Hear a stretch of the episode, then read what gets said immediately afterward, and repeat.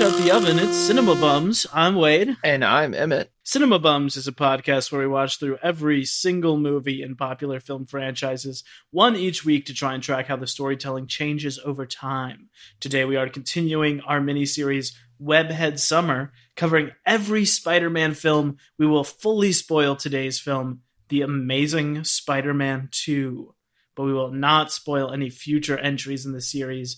Emmett, how are you doing? I am doing well. This movie is a much maligned film, and I am here. I am here. I am here to avenge her. Oh boy.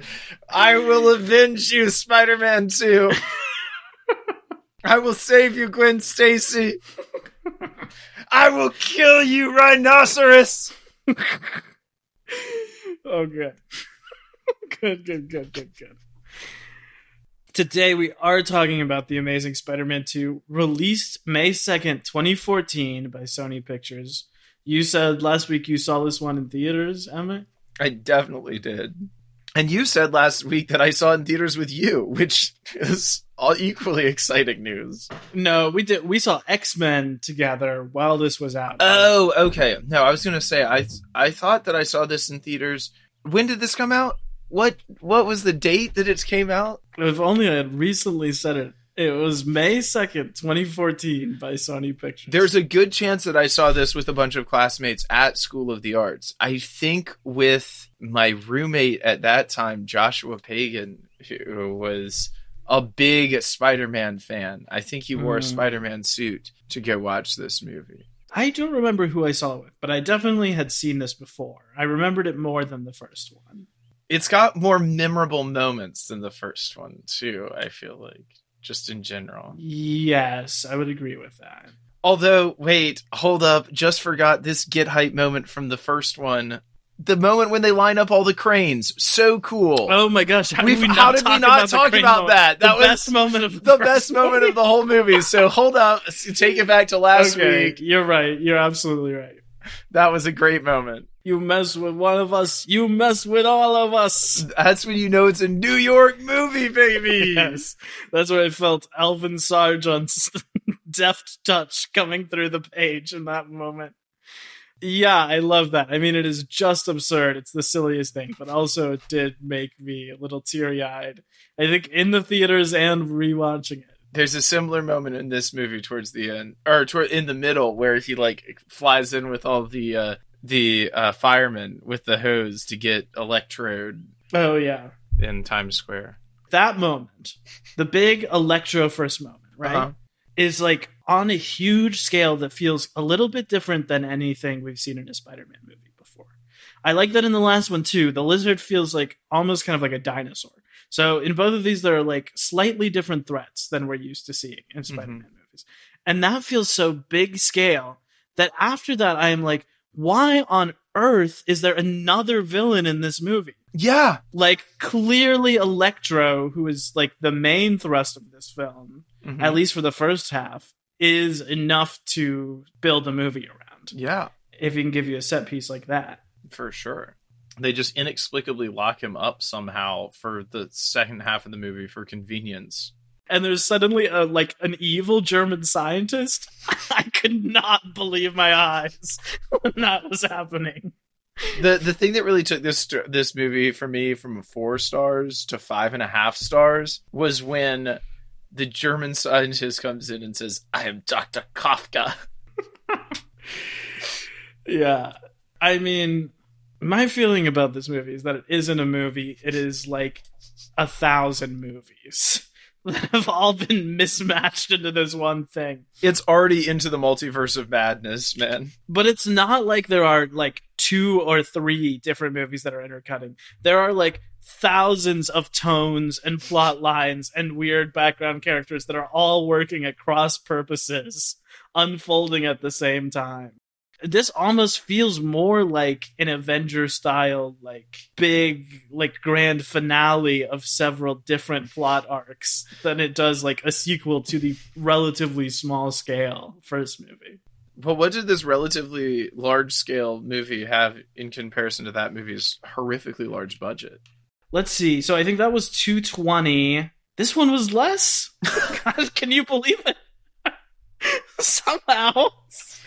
I something must have gone colossally wrong in that first movie for it to cost two hundred and twenty million dollars. Because this is saying two hundred million dollars for this, a marketing budget of the same thing. So it had to make four hundred to break even. It did make seven hundred million dollars, which made it the ninth highest grossing film of 2014, but makes it still to this day the lowest grossing movie in the Spider-Man franchise. Whoa. And I think that was enough to send Sony into crisis mode. the fact that it only made a mere seven hundred million dollars. Wow. It was only the ninth highest grossing. But this is what I want to say about 2014. This is coming out the same summer as Captain America: Winter Soldier, Down. X Men: Days of Future Past, Damn. and Guardians of the Galaxy. Like that is the quality of the other superhero films being released within mere months of this. Those are all fairly high watermarks in each of those series, too.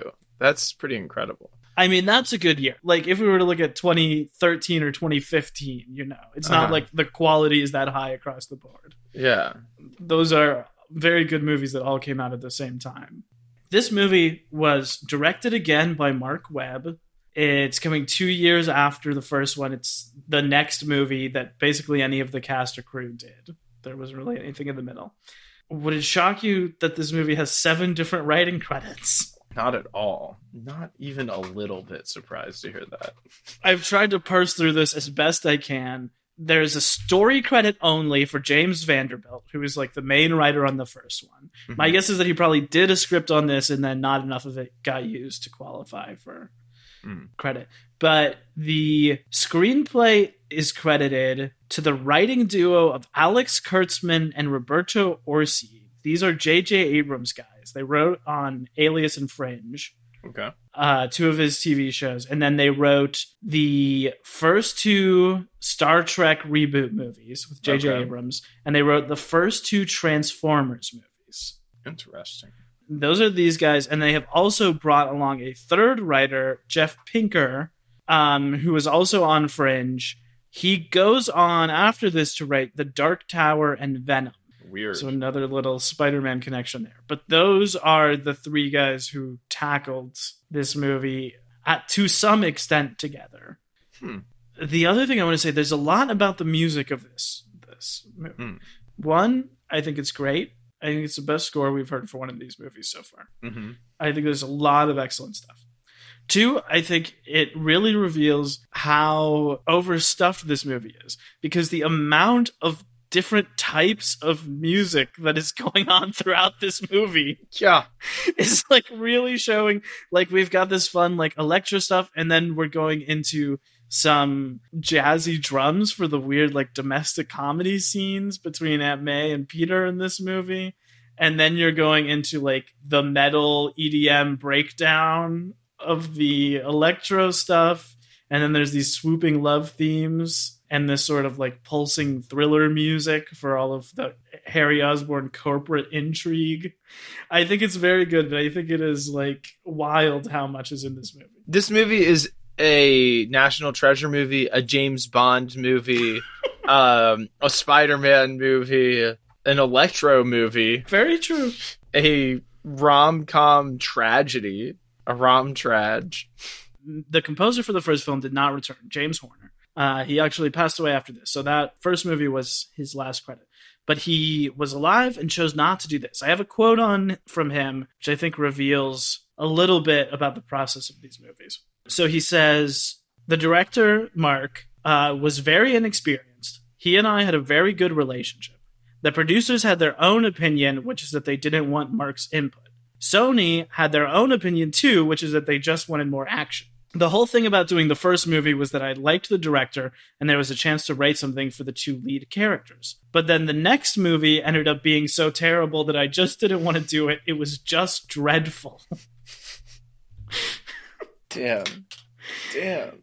which is a wild amount of public shade being cast. Yeah, I do think a little insight into like what is clearly that there were just like a thousand different voices in the room on For sure. this movie, even more than the first one, and there was a big push and pull. The score ended up being written by It's credited to the Magnificent Six, which are these seven musicians who all wrote the score together. This is really crazy. It's by Hans Zimmer, of course, the guy whose name is attached to Dune and The Lion King. Covered him many times.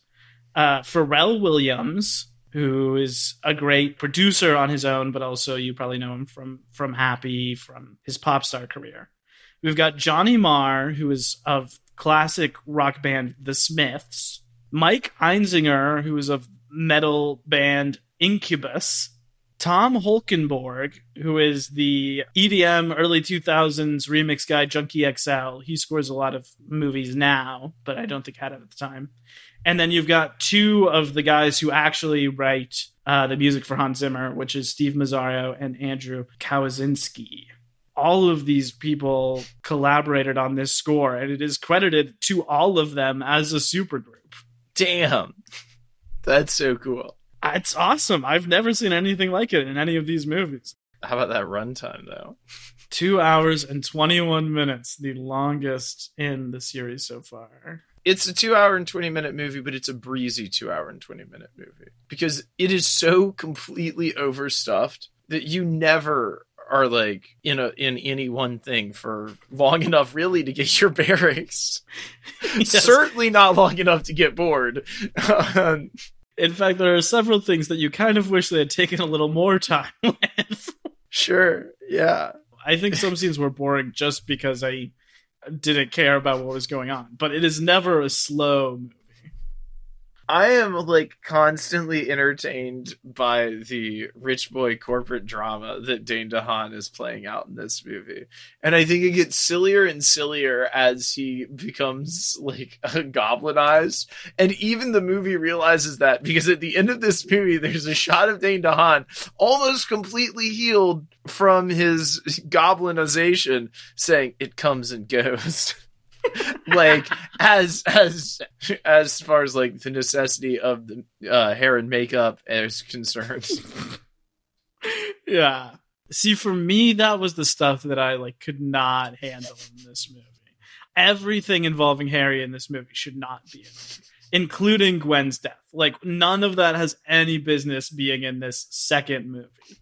It should just be the Electro stuff and everything else he has going on, and then you can drop that down the line if you want. I was feeling like secondhand embarrassment for Dane DeHaan for the performance he's giving in this movie. I mean, you can kind of sense that he's like we've obviously seen him be good in other things. So you can sense that he's like trying to do something with this material, but like I kind of wish he hadn't. kind of wish he would have phoned it in a little bit more. yeah, it is, it's a strange it's a strange role. James Franco is Harry Osborn. It makes sense why they're friends. Uh You understand why Peter Parker and Harry Osborn would still be friends, even though they're com- from completely different backgrounds like that. Like Harry Osborn is genuinely a friendly and fun person. Now he's manipulative, but that comes later, and that like comes because of the money. But like he is like a at heart like a kind person who is like trying to be good to his friends and like keep in Yeah. touch. I don't feel like that's what this Harry Osborn is doing. It makes you feel really good about Andrew Garfield as Spider Man. Makes you feel like, wow, he's a really sweet guy reaching out to his friends after 12 plus years. yeah. But I like their stuff where they're just like talking and like hanging out. Like it reads as believably like your friend who you've not seen in so long and just like, so what's new with you? Yeah. No, actually, I do think that I wrote down during that scene. It speaks to the power that Andrew Garfield is such a good actor that he like completely sells this garbage bin dialogue. yeah. That first scene where he's coming in, where like Harry's on the staircase and he's down there, like his performance in that scene is so good, and that dialogue is horrible. And Dane is basically given nothing at all in that first scene and like the fact that he totally grounds you in that reality. He absolutely should have gotten awards for this movie for the fact that it is watchable to any degree. Yeah. He is really good in this. Like yeah, everything that is He's wrong great. with this movie has no- nothing to do with it. from my perspective, everything that is wrong with this movie rarely is in the same scene with him. like normally when he's on screen, we're in pretty good hands. Yeah, true. It's like the other hour and 15 minutes where he's not on screen where the problems lie. All right, what about this opening sequence that Yeah. would be like horribly grim if it weren't so absurd?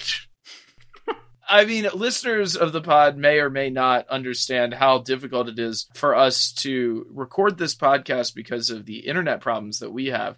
But when I tell you this man is able to upload secret files from an airplane as it is falling out of the sky, I can't even get Squadcast to work while I'm sitting still in my shed.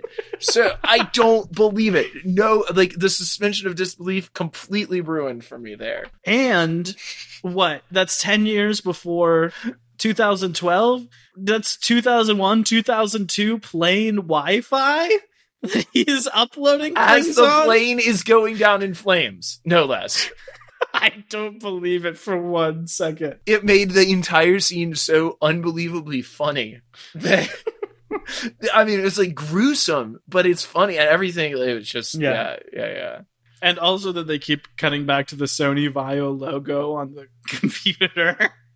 And that um, Peter and Gwen both have their Sony smartphones they're texting each other on. Dang. This movie leans even more into like the parents' mysterious past history, like what was going on. The whole thing that is sort of like, I guess, kind of the big overarching thing this series is doing to like really try and differentiate itself. How do you feel about all of that at the end of it? I don't think it has anything to do with anything.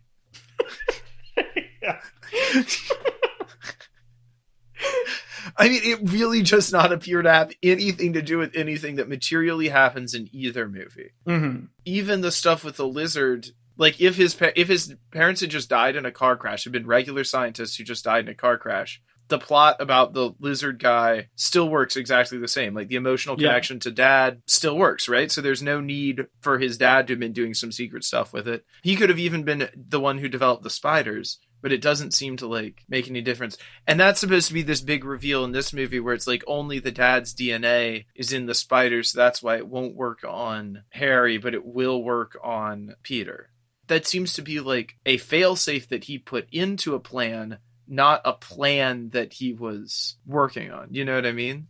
Yeah. Yeah, it's very strange. Yeah, and it kind of makes it into a weird chosen one thing of like Peter is the only person who could have been Spider-Man and that's like because his parents designed it in a way that that could happen. Although as you say like in no way intending for that to ever happen. Yeah. The other side of it is that he's in a science lab and gets bitten by a mysterious sciency magical spider randomly and gets spider powers and that doesn't happen to anyone else ever. So like that is also not like the best, the cleanest Right. Explanation for why only he has spider powers, but like it still is wholly unnecessary in this movie. Although, okay, I do like this thing how this movie starts and ends with like the clock ticking and like the time. Everybody's always like running out of time in this movie. Mm. Like people say that multiple times over in the film. hmm Like it's a theme. They're it's like waving at you, Okay. Yeah. um, being like, "Hey, it's a theme," but it is like it does work. Okay, but does the movie on a whole work? And that is my question for you, Emmett. Flop or bop to the Amazing Spider-Man 2? It's a bob. I I was I was on for the ride. There were parts of it that I was like, really, why is this here? I think the the villain arc for Electro in this is really cool. Hmm. And I think you're right that it would have been a whole movie if they just stuck to that and like kind of just handled that and their relationship stuff and not done maybe done the Gwen Stacy death at the end, but definitely not dealt with any of the Green Goblin stuff, or at least certainly not so, quite so soon. But for me, like this being about Spider-Man trying to stop Max from becoming Electro, I feel like in so many of these movies, it's like they go straight to attacking whatever monster or villain is there. Like Spider Man really does like he comes, he tries to de escalate, he like stops the cops from trying to shoot him first, which is what they're going Yeah. to do, and he's like really trying to talk it down. And like I think that scene is really hmm. powerful. I've seen reviews where they're like the switch for Max comes too soon, and I'm like no, like Max is this guy who obviously like he has some issues already, like on on his own. Like he has some anger and some other mental health issues that he needs to that he should be taken care of, but it's not being taken care of. Probably partially because he works for this horrible evil corporation, right? Then in the moment he feels like he's being betrayed by Spider-Man, and it and Spider-Man isn't betraying him, but it's like very clear why Max thinks that he is, and like why he would feel that way, and then all of like the stuff that happens afterwards, like once he gets a taste for destruction. I I think that I think all of that makes sense. I don't think it's like far fetched, and I think it's a pretty cool villain plot. And the idea of spider-man trying to stop that first through nonviolence is like pretty cool and he just like actually wants to save people. I don't know. I like it. I think this whole thing of like him wanting to be needed and like that's also what gwen stacy wants from spider-man is like you know like there's this whole thing of Mhm. of like him giving too much of himself to like the crime fighting thing and not enough to his real life and all of Mhm. that. Yeah, I don't know. There's a lot. There's a lot going on. I just and I just think it's so sad at the end, and it- that really works. Mhm. Wait, flop or bot? It's a flop for me. By the end of this, I was like, like this isn't even a movie. And I mean that in a way that is actually kind of charitable to it. Like it is so clear that there are just like too many things going on in this movie and that they're like so wildly different that I was like, all the stuff that works is really good, but like it just doesn't stand a chance in this movie that is so deeply confused about why it exists and what it wants to be and what it is even doing. But I do want to say I I love Andrew Garfield's performance in this movie. Mm-hmm. I think the opening action sequence with Spider Man and the final action sequence with Spider Man, the very end of this movie, are like the best the character of Spider Man has ever been. hmm The whole last 20 minutes in general are great. Emma Stone is great, and their chemistry is even better than the last one. Although I certainly Mhm. wish there was more of her here. It's a little bit of a bad sign when 15 minutes into the movie, the best thing about the last movie breaks up Mm-hmm. and you're like, this is going to be here a lot less this time around. yeah, I love Sally Field in this movie. There is like this weird sort of comedy, like these comedy domestic sitcom moments between her and Peter that are like totally wacky, but are some of the best Mhm. stuff in the movie.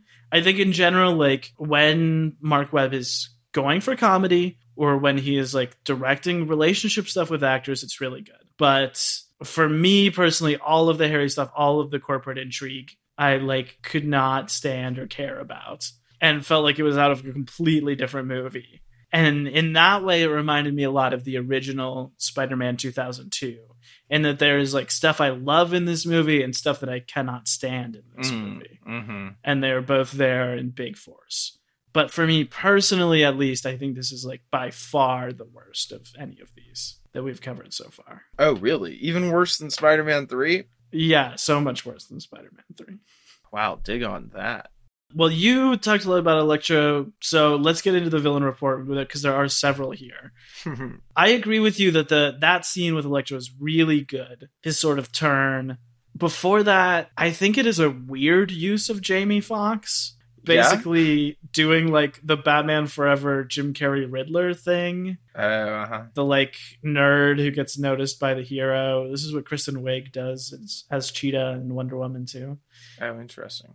it is like a weird use, but I'm okay with it because it seems like Jamie Foxx is having so much fun. He is having fun, isn't he?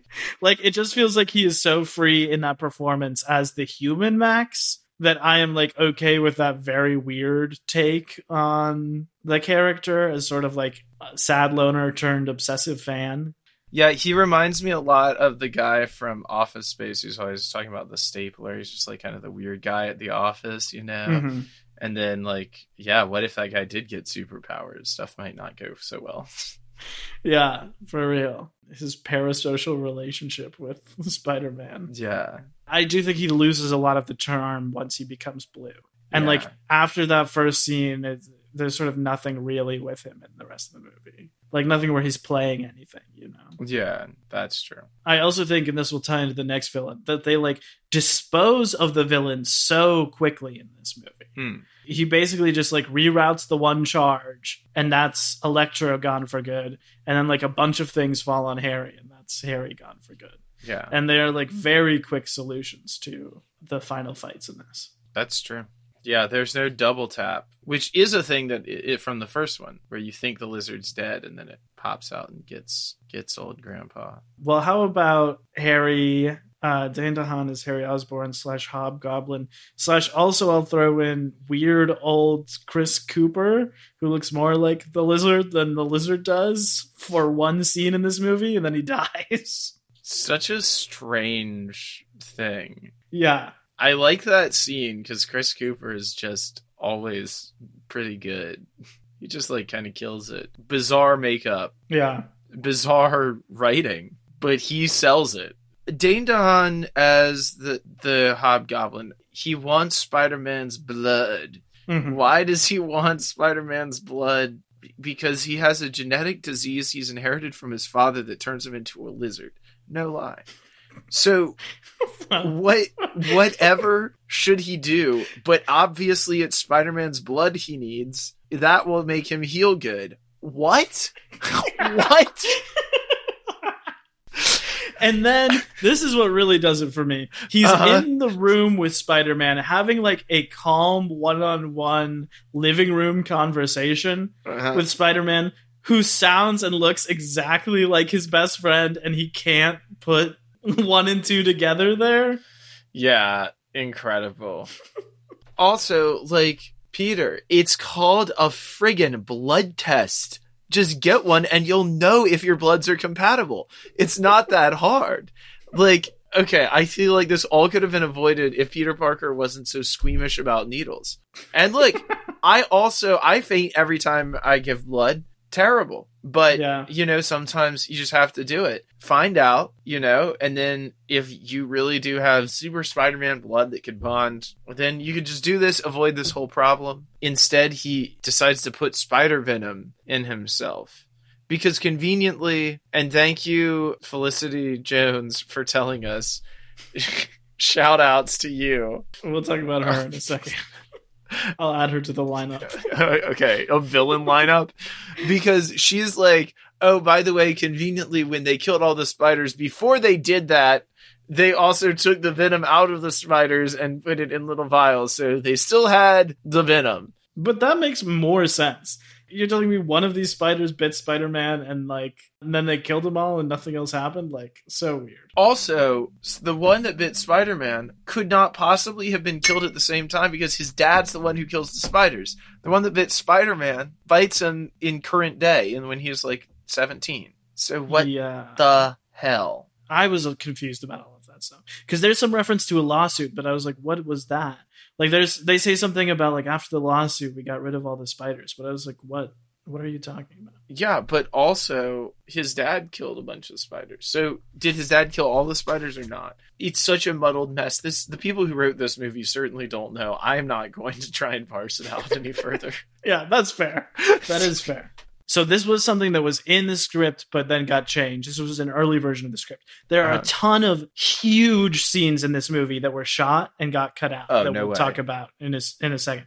But w- one of the original things was that Gwen would need like an emergency blood transfusion at the very end, rather than immediately dying, sort of paying off this plot line. And Peter would like give her his blood and then think it doesn't work. And then like when they're fighting the rhino at the end she comes up and like she's a spider woman too basically having gotten his powers. Although that would make no sense with like the dna chosen one thing but It would have been a great chance for a Bryan Singer DNA binding sequence.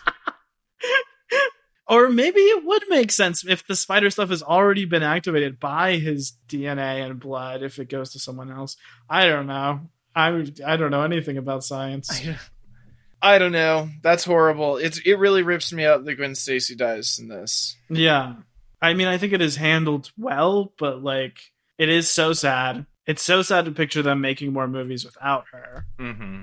And I mean, what, what, I don't know. What can you say about it? The acting around it is all good. I think that it's done very true to the comics. Mm. And pretty tastefully. I do think that there is almost like, and this is actually something that's kind of a positive thing for me, in that it's one of the few times I feel that there is like a point of view from the director, but there's almost like a sadistic approach to her involvement in that scene where like they keep teasing the fall. Like Mhm. she like mini falls like six times or gets in harm's way like continually throughout the whole thing. yeah, And she's like always fine until the second where she isn't, yeah, you know? yeah. I it was it's which makes it hard on a rewatch as well. Mm-hmm. I think that Yes. which is really clever because it makes you because you know it's coming, or you know if you're a fan of the comics, you also probably know it's coming.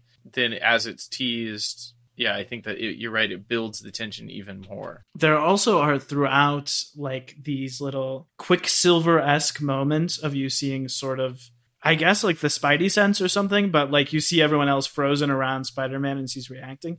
And then you sort of understand like when the fall happens, it goes into that. And you're like, oh, that was all there to like lead up to this moment, which I Hmm. think is well done too. It's just so cool with like the he stops the clock. He's like literally stopping time and holding on like holding on and then it snaps and as it snaps she falls and the clock like spins around really quick. Reminds me of the scene in um Big Fish where like time stops when he sees the love of his life and then it speeds Oh, back up again and like everything Yeah. Um, well, okay, who's next up on our villains? Okay, let's do. Let's throw in Felicity Jones, old Jyn Erso. Here she's playing Felicia Hardy, uh, a big character in the comics. Uh-huh. Who this is her first time ever making it to screen, but in the comics, Felicia Hardy is Black Cat, who is basically Catwoman.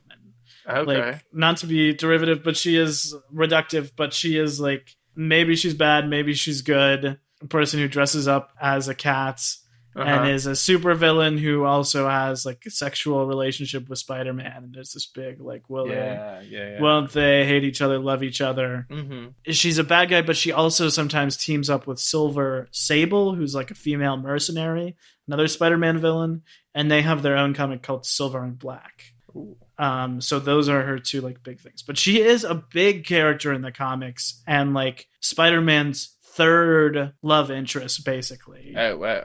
who has never sort of been done on screen. So obviously in this she is just like an executive, I guess, at Oscorp who sort of becomes like Harry's assistant, but it's kind of an interesting role. Yeah, she was his dad's personal assistant, I think. Okay. And then he was like, "Well, she knows everything about how the company is run, so she should run the company, and everybody else works for her now." But then they fire him somehow. Be- I guess I don't understand corporate politics enough. They framed the murder of Max Dillon, Hmm. Electro, on or basically they just revealed to the public that it had happened and say like this guy was in charge when Which Uh, obviously we know from real life corporate politics when a company is big enough, like people die at those companies all the time. And the Yeah. CEOs don't get ousted. it has so. nothing. Yeah, that has nothing to do. Okay, and now last but not least, let's talk about Paul Giamatti's turn Oh my god. as the Rhino.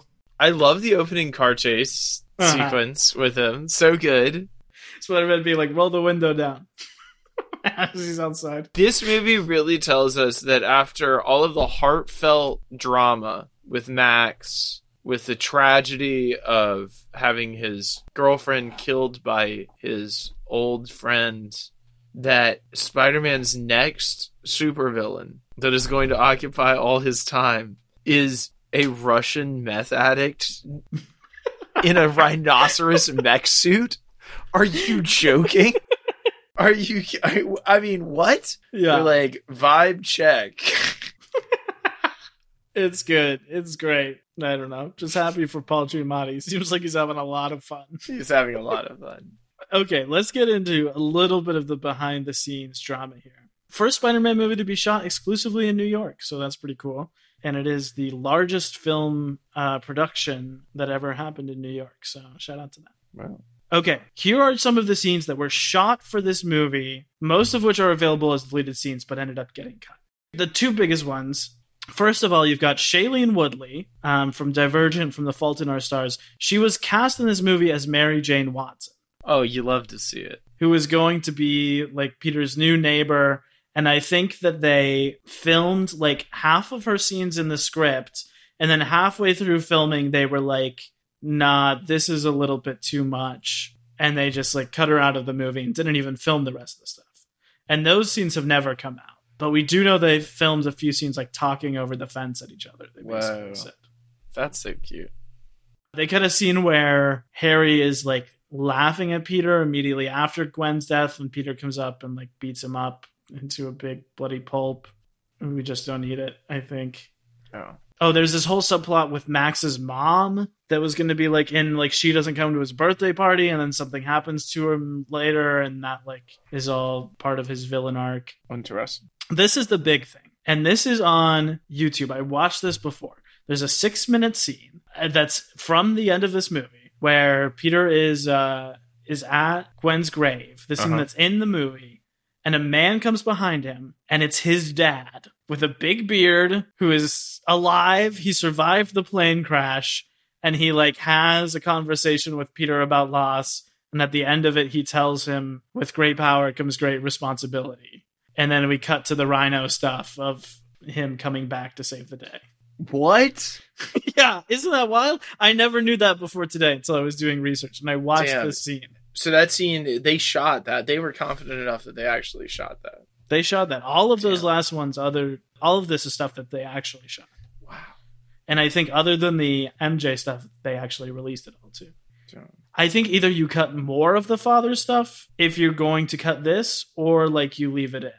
Because that just does sort of feel like it feels like a resolution to a big part of this movie that otherwise, as you said, sort of has nothing to do with anything.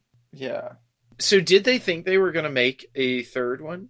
Oh, Emmett, they thought they were going to make a lot of these. Okay. So before this was released, they had a big announcement, and this is what they said Amazing Spider Man 2, 2014. Mhm. Amazing Spider Man 3, 2016. A Sinister Six solo movie, which is set up in, in this, is going to come out later in 2016. Then we're going to have a movie called Venom and Carnage in 2017. Then we're going to have a Black Cat movie with Felicity Jones as the lead, also in 2017. And then we're going to do The Amazing Spider Man 4 in 2018, which is what it's all leading up to Holy hell. this was their springboard for like an MCU like connected universe. And Yeah. obviously all that stuff like Felicity Jones is in this. There's the weird scene towards the end where the gentleman from the last movie comes back and he walks through Oscorp and they've got like the Doctor Octopus arm. And the vulture wings. Yeah, and I think in the trailers but not in the movie you also see like the Venom symbiote there. Oh, interesting. and that's all setting up like a Sinister Six thing.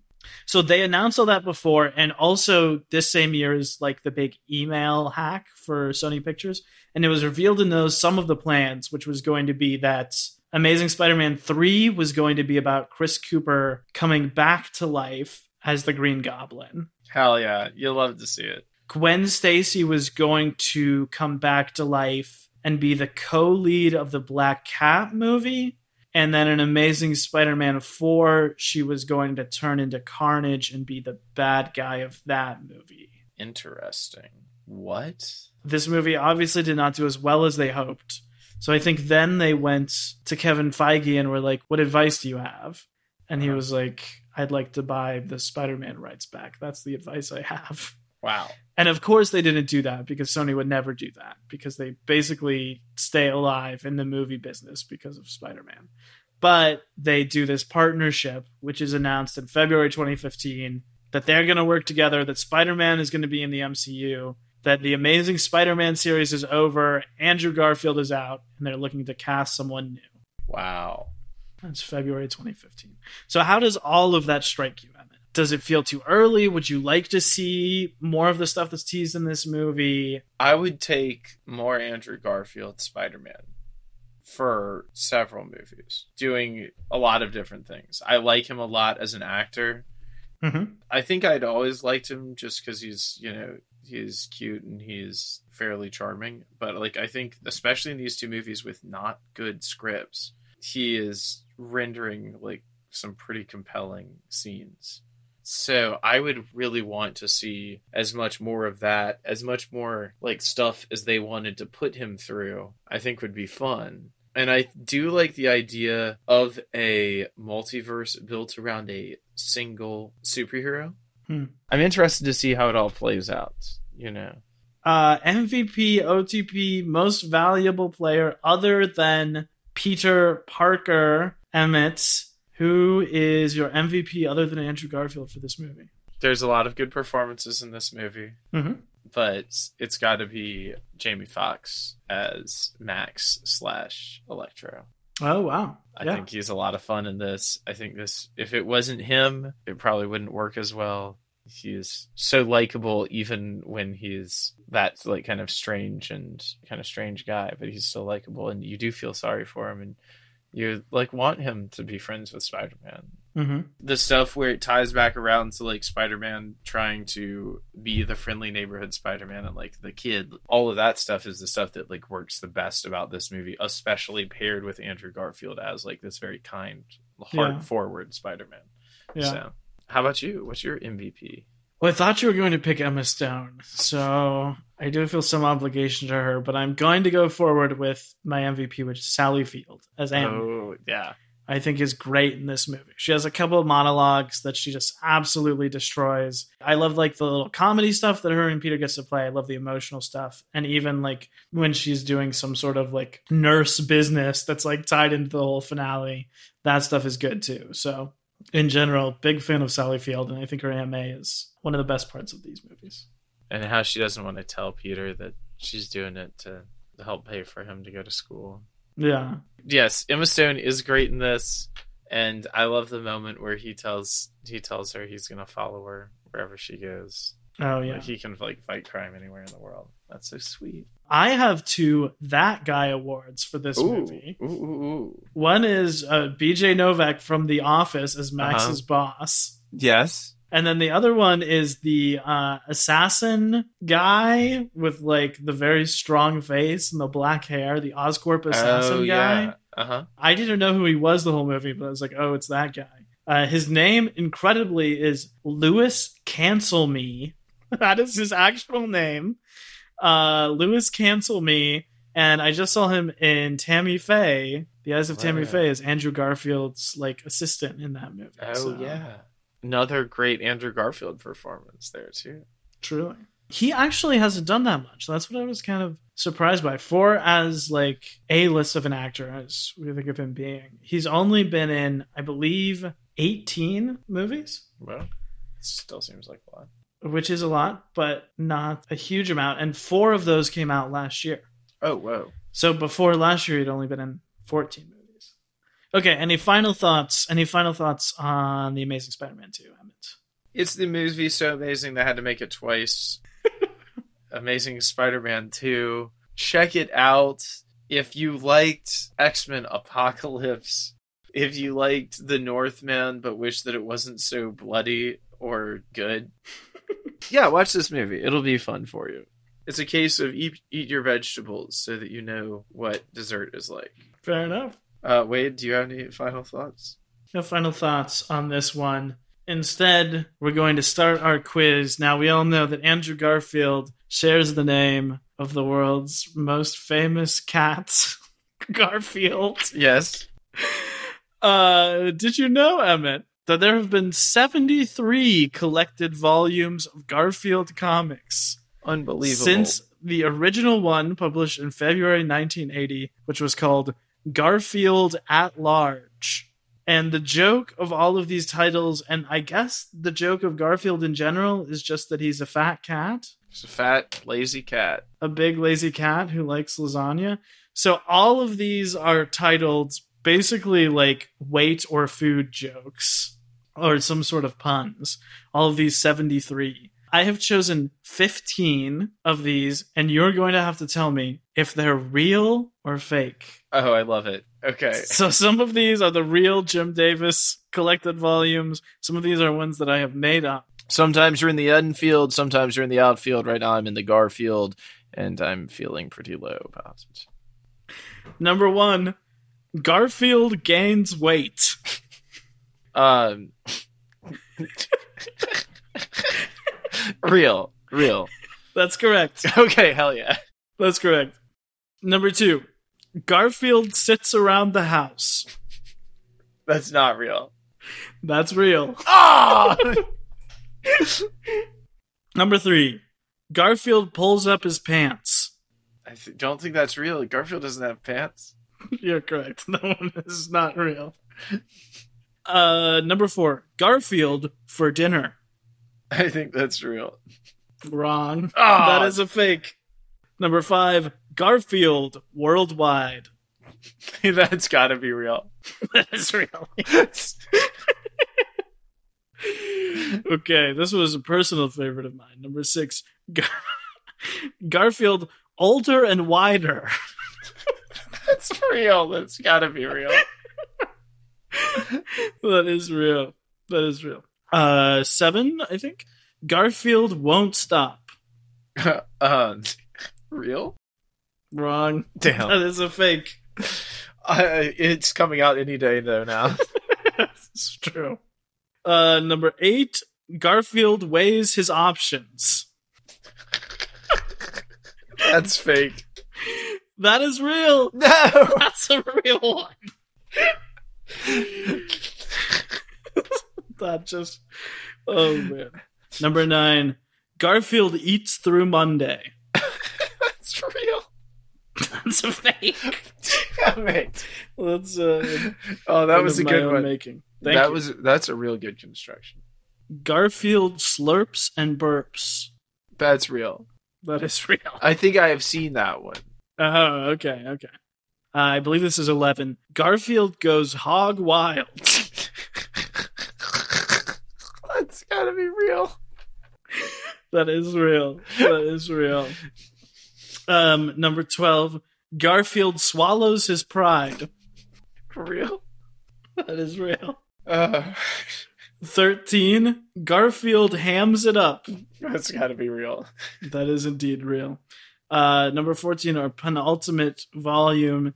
Garfield kicks the habit. Uh, real? Fake. Fake. Oh. And finally, number 15. Garfield goes to his happy place. Fake. That's real. What? That's Unbelievable. one. Oh, wow. A shout out to Jim Davis, absolute maniac, for putting out 73 of this garbage. Okay, how many how many times do you think the word Monday is used in the in those over seventy three volumes of Garfield? A lot. I remember the great Twitter account, I think it was called Garfield Without Garfield, where they just take Garfield out of all the comics and it's just like the owner like talking to himself. it's like a very surreal experience. Wow. Also, shout out to the beach in France where all the Garfield phones keep washing up. If you don't know what I'm talking about, look it up. It's real. There's a beach in France that just has thousands of Garfield phones wash up on the shore every day. Oh, the world is a strange place.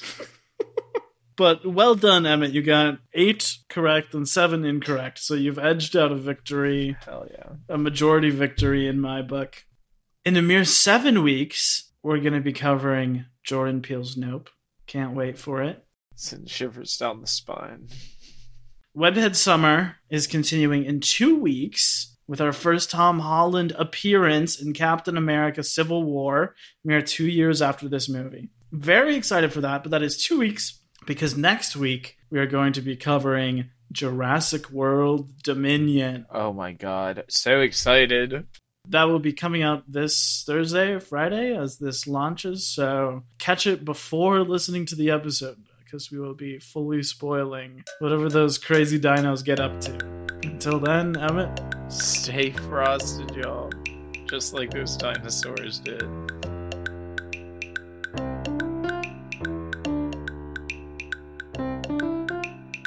Cinema Bums is a production of DKG Podcasts. It is created and produced by Emmett Temple and me, Wade Lawrence Holloman.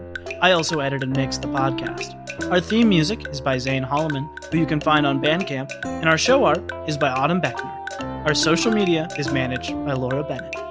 If you like what you hear, please tell all your friends and leave us a five star review on Apple Podcasts, the two best ways to spread the word about our work. You can also follow us on Instagram at cinemabums or email us at cinemabumspod at gmail.com. Don't flake on us. We'll be back next week.